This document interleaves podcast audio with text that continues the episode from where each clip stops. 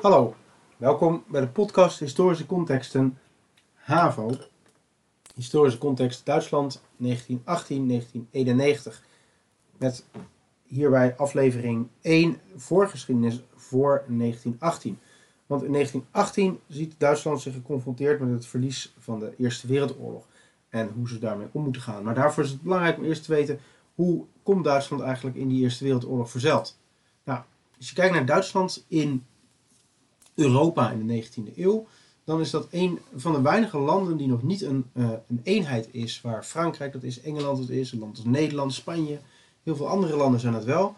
En Duitsland is dat niet. En in Duitsland ontstaat heel groot, heel sterk het verlangen naar een, een natiestaat. Een land waarbij de, het volk en de staat uh, samenvallen. Dus de grens van het land samenvalt met de grens van waar dat uh, volk ook woont.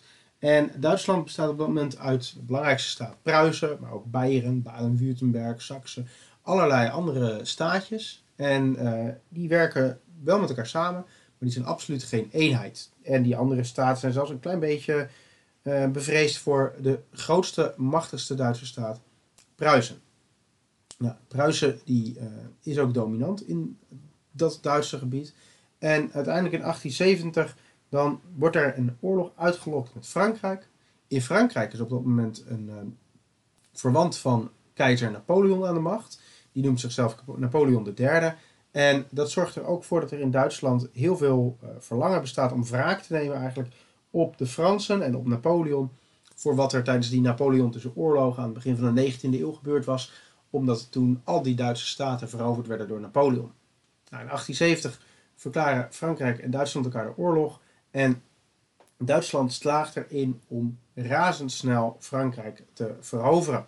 En in Frankrijk, in, vlakbij Parijs, in het paleis van Versailles, daar wordt in 1871 in de Spiegelzaal, dat is de grote troonzaal waar de Franse koning Lodewijk XIV in de 18e eeuw altijd hof hield, daar wordt het Duitse keizerrijk uitgeroepen. En doordat dat in de Spiegelzaal in Versailles gebeurt, zorgt het er ook nog voor dat niet één Duitse staat dominant is, één Duitse staat zo belangrijk is dat daar de keizer wordt uitgeroepen, maar het keizerrijk wordt uitgeroepen in Frankrijk. En Duitsland is dan een gigantisch land geworden. Je zou dan naar de kaart moeten kijken van uh, Duitsland tussen 1871 en 1918. En dat is echt een heel groot land. Dat uh, gaat tot aan wat uh, tegenwoordig Kaliningrad heet. Een stukje Rusland tussen Litouwen en uh, Polen in, maar dat uh, heette toen nog Koningsbergen. En uh, het gebied dat tegenwoordig in Frankrijk is, met Straatsburg en Metz, dat wordt Duits. Elzas-Lotharingen, dat hele gebied, wordt Duits gemaakt. En Duitsland is dan een gigantisch land met als hoofdstad Berlijn. In het westen van Duitsland, het Roergebied, nog steeds vandaag de dag, maar ook in die tijd is dat enorm geïndustrialiseerd. Daar um, zitten allerlei grote staalbedrijven, andere bedrijven. En Duitsland is een heel groot en machtig land. Tegelijkertijd heeft Frankrijk dus Elsass-Lotharingen moeten afstaan. Frankrijk is heel uh, bang dat Duitsland er nog een keer uh, gaat proberen te pakken te krijgen. En Frankrijk bereidt zich eigenlijk voor op een nieuwe oorlog tegen Duitsland. Duitsland, onder leiding van eerst keizer Wilhelm I en zijn uh, rijkskanselier, zijn premier eigenlijk, Bismarck, probeert heel erg de indruk te wekken, en is dat eigenlijk ook wel, dat is eigenlijk ook wel waar, probeert heel erg de indruk te wekken dat Duitsland, zoals hij dat noemt, saturierd is. Dat Duitsland uh, verzadigd is, dat Duitsland geen verdere uitbreiding wil. Tegelijkertijd is Frankrijk daar niet gerust op, is Rusland er eigenlijk ook niet gerust op. En Frankrijk begint samen te werken um, met andere landen om te proberen Duitsland te isoleren. In Duitsland, daar sterft keizer Willem I, die wordt heel kort opgevolgd door zijn uh, aan keelkanker leidende zoon, die overlijdt en die wordt dan opgevolgd door zijn zoon weer. En dat is keizer Wilhelm II. En Wilhelm II die, um, is niet heel erg voorzichtig, die is zelfs roekeloos wel. Die uh, wil een agressief buitenlandbeleid voeren. En hij vindt dat Duitsland, net als Frankrijk, net als Groot-Brittannië, een uh, plaats onder de zon verdient. Dat Duitsland ook overzeese koloniën moet hebben. Maar voor koloniën heb je een grote marine nodig, weer schepen nodig om bij die koloniën te komen. En daarvoor laat hij rond 1900 een vlootwet aannemen. Een wet die zegt dat er heel veel uh, marineschepen gebouwd moeten worden. Dat zorgt ervoor dat Engeland zich bedreigd gaat voelen door Duitsland. Dus naast Frankrijk en Rusland voelt nu Engeland zich ook bedreigd door Duitsland. En Duitsland raakt behoorlijk geïsoleerd internationaal. En uh, Engeland heeft namelijk een enorm groot koloniaal rijk, maar is zelf ook een eiland. Dus uh, zowel voor een kolonie als voor een eigen landsverdediging hebben zij ontzettend veel uh, belang bij een grote marine. Maar als de Duitse marine groter wordt, dan wordt, neemt verhoudingsgewijs, relatief gezien, de kracht van die Engelse marine af. Duitsland heeft eigenlijk nog maar één echte trouwe bondgenoot en dat is Oostenrijk-Hongarije.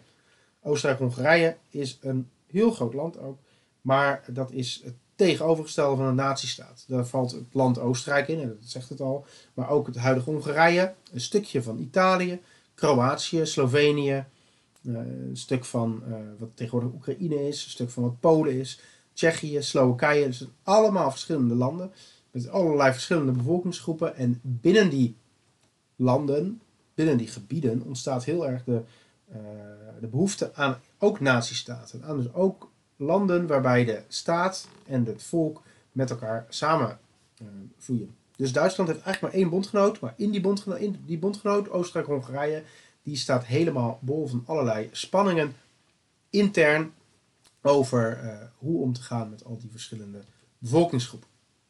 Nou, en als die, die spanningen die zijn heel groot geworden, landen die krijgen dus allerlei bondgenootschappen. Er is een bondgenootschap tussen Engeland, Frankrijk en Rusland. Er is een bondgenootschap uh, tussen Duitsland en Oostenrijk-Hongarije. En dan wordt in 1914 in Sarajevo, een uh, gebied Bosnië-Herzegovina, wat dan net in handen is gevallen van Oostenrijk-Hongarije, daar wordt de kroonprins van Oostenrijk-Hongarije doodgeschoten door een Servische nationalist. En Oostenrijk-Hongarije verklaart de oorlog aan Servië. Die zegt ja, dat is de schuld van dat uh, landje wat daar net onder ligt. Rusland zegt wij steunen Servië. In Servië daar wordt Cyrillisch geschreven, net als in um, Rusland. Dus ze kennen hetzelfde schrift. Het is ook een Slavische taal, die volken voelen zich met elkaar verwant. Dus Rusland zegt nou wij steunen Servië. Duitsland zegt nou dan steunen wij Oostenrijk-Hongarije. Zij verklaren de oorlog aan elkaar. Dan doet Frankrijk dat natuurlijk ook. Frankrijk verklaart weer de oorlog aan Duitsland en Duitsland valt, gaat aanvallen. Duitsland heeft een plan. En dat plan is om zo snel mogelijk Frankrijk uit te schakelen, om daarna Rusland aan te kunnen vallen. Rusland is veel groter, minder ontwikkeld dan Frankrijk. En um, om Frankrijk makkelijk binnen te kunnen vallen, moeten ze ook door België heen. Groot-Brittannië, die zegt, ja, België is neutraal, dat mag niet. Als Duitsland Groot-Brittannië dan, België, als Duitsland België dan aanvalt, verklaart ook Groot-Brittannië Duitsland de oorlog en daarmee is de Eerste Wereldoorlog een feit. Nou, er breekt dan een oorlog uit die um, uh, gekenmerkt wordt door het gebruik van op dat moment hypermoderne wapens. Er worden vliegtuigen ingezet, die zijn heel erg jong. Iets meer dan tien jaar daarvoor is de eerste gemotoriseerde vlucht heeft daar plaatsgevonden. En in het westen, daar staan loopgravenoorlogen. Door inzet van mitrailleurs is het heel moeilijk om uh, stormenderhand een gebied te veroveren. Je kan niet met alle soldaten ergens naartoe rennen, want dan word je neergemaaid door machinegeweren. Dus soldaten aan beide kanten van het front gaan loopgraven graven om uh, veilig te zijn voor machinegeweren. Maar de generaals kunnen maar één tactiek bedenken om die loopgraven te veroveren. En dat is namelijk heel hard daar naartoe rennen. Dat zorgt er dus voor dat er op die uh, toch vrij beperkt, vrij krappe frontlijn miljoenen doden vallen in vier jaar tijd. En zowel Duitsland als Frankrijk en Groot-Brittannië en een beetje België hebben daar, uh, raken daar ontzettend veel uh, soldaten aan kwijt. In het oostfront tegen Rusland, daar is die oorlog veel bewegelijker. In eerste instantie verliest Duitsland daar wat, uh, wat grondgebied, maar later veroveren ze dat terug. Dat is een, een actievere oorlog. Maar doordat het westfront zo ontzettend veel manschappen kost, krijgt Duitsland het niet voor elkaar om de oostfront de um, overwinning te gaan uh, zekerstellen. En tegelijkertijd, door de industrialisatie zijn er heel veel wapens, grote vuurkracht. Aanvallen levert weinig op. Aantal doden aan, bij de soldaten is gigantisch. Het thuisfront wordt ook steeds actiever ingezet. De burgerbevolking wordt nauw betrokken. Um, iedereen kent eigenlijk wel soldaten, iedereen kent wel uh, klas, oud, oud, klasgenoten die gaan vechten. En die oorlog die uh, sleept zich heel lang voort.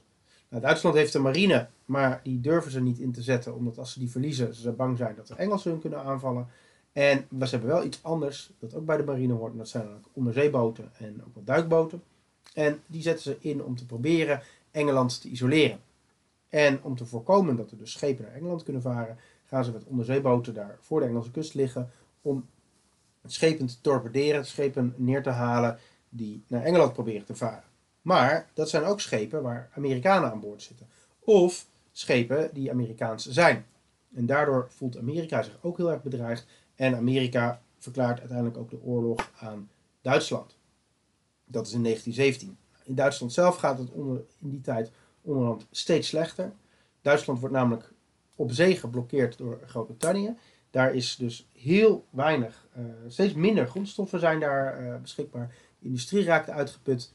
En langzaamaan uh, bloedt Duitsland leeg. En ehm, dat zorgt ervoor dat het steeds moeilijker wordt om de oorlogsinspanning vol te houden.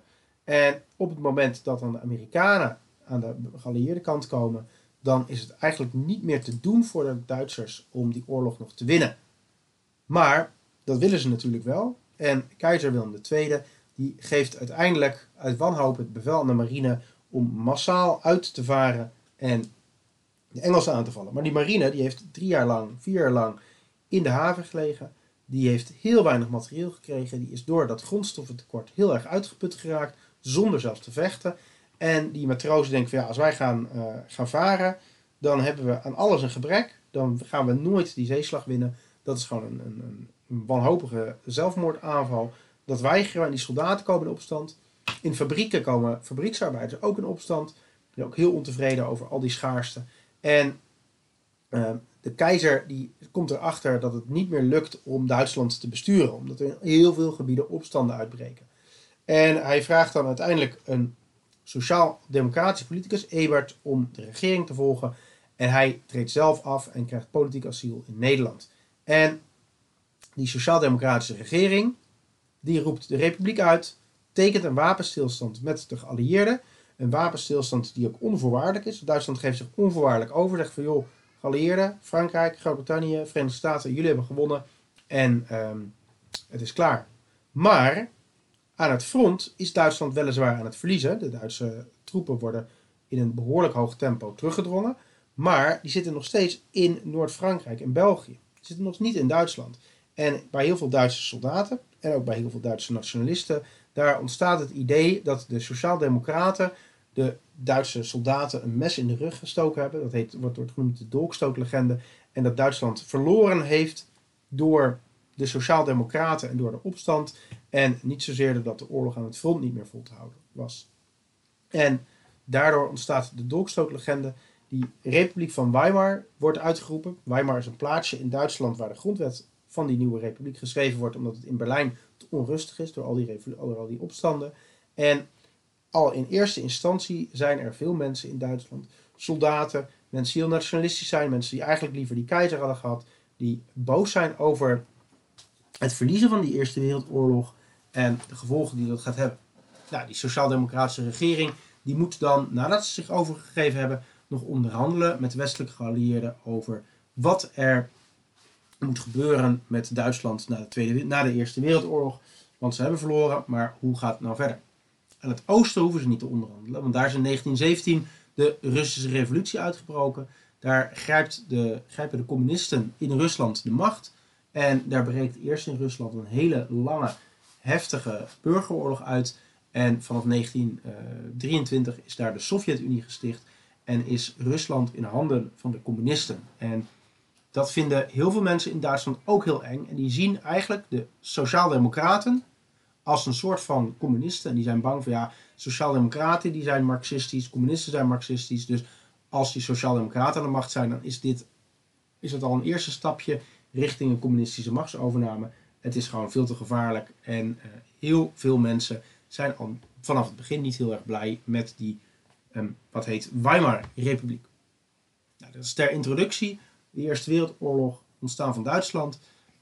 De volgende aflevering gaan we kijken naar wat leidde nou tot de opkomst van het nationaal socialisme.